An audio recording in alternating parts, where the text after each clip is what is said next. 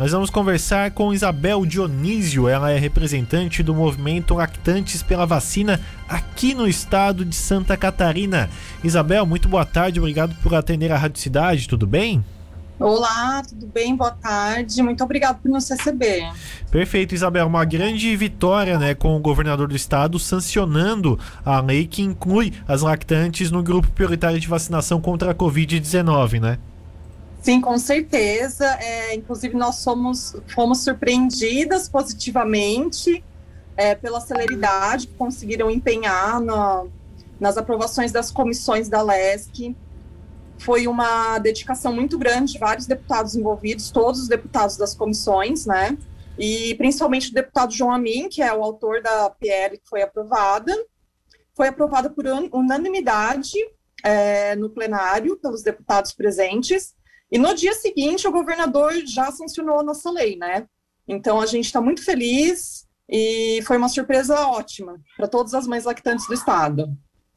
Ô Isabel, agora qual é o próximo passo? Sancionado a lei, já tem um cronograma de vacinação para as lactantes aqui no estado de Santa Catarina. O que foi conversado com o movimento de vocês? Sim, é, o próximo passo seria a operacionalização é, dessa vacinação.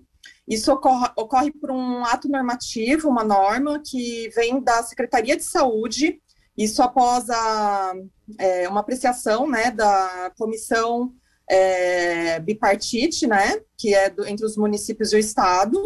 A próxima reunião estava prevista para o dia primeiro, mas nós já tivemos notícias que o, é, o secretário André Mota já está se mobilizando para, antes dessa data, conseguir nos dar um retorno. E assim que a gente tiver novidades, vamos comunicar em nossas redes sociais e também a gente pode vir trazer aqui a notícia para vocês. Sim, claro. Ô Isabel, é, o movimento chegou a levantar quantas mães é, entrariam nesse grupo de vacinação? Então, essa informação depende muito do cadastro de cada cidade. Ela é muito local, então a gente não tem essa informação precisa. Em algumas cidades existe, a exemplo de Biguaçu, por exemplo, existe a informação de quantas mães amamentam e são atendidas pelo SUS. É, em outras cidades a gente já não conseguiu essa informação. E de cabeça agora eu não vou lembrar os números de Biguaçu, mas a gente sabe que ainda não tem o um número certo. Sim, é, é uma matéria é, que gerou bastante debate, né? Até a mesma vacinação de, de, de grávidas acabou gerando um, um, um, debate muito grande também, né? É, como é que você viu essa questão desse debate da sociedade? É, primeiramente, é, a questão das lactantes, a gente viu com bastante surpresa, né, o debate, porque é interessante trazer ao, ao público, à sociedade, é, questões tão vinculadas à maternidade, que muitas vezes ficam restritas a grupos de mães no WhatsApp, ou então a perfis que tratam só sobre maternidade, que na verdade a gente deveria falar parentalidade, né, que são pais, mães, né, que cuidam das crianças, mas a gente sabe que a maior parte do público nesses perfis de, de parentalidade são as mães. Então a gente viu com uma surpresa boa o interesse da sociedade em, em tratar o nosso tema, e só que é um tema bem, bem complexo. Perdão. Oi, pode continuar. Isso, é um tema bem complexo, né? É um tema pesado, envolve essa doença que está atingindo toda a sociedade, todo mundo está sofrendo muito com, tem, com o que tem acontecido, mas a gente começou esse debate porque, apesar de ser um pesado falar sobre mortes de crianças, né? E mães morrendo, deixando filhos órfãos, isso é muito triste, mas a gente não pode negar que está acontecendo, então a gente tem que ver o que é possível fazer para se resolver, e foi essa a motivação do movimento.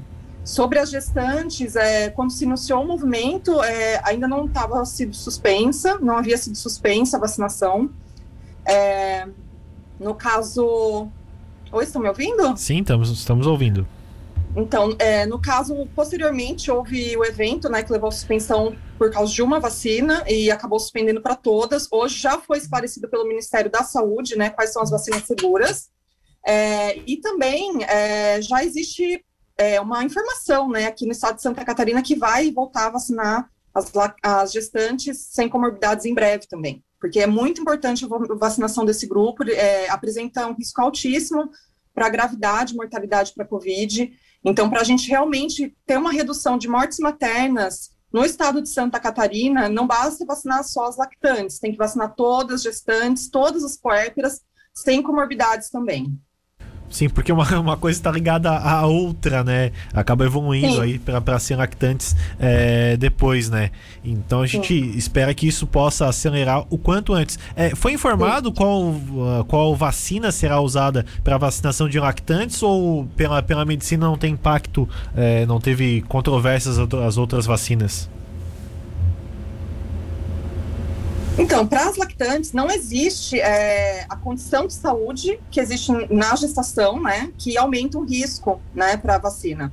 Então, para as lactantes, todas as vacinas são seguras, tá? E para gestantes, sim, as vacinas que apresentam maior risco não, não serão destinadas para elas e já temos em nossa região vacinas seguras para esse grupo. Mas lactantes, todas estão liberadas.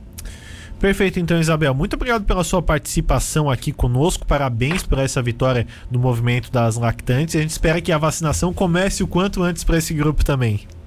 Eu gostaria só de fazer um último agradecimento, Sim. porque a gente teve uma vitória a nível estadual, isso é ótimo, porque todas as mães vão ser contempladas, independente da idade da criança amamentada.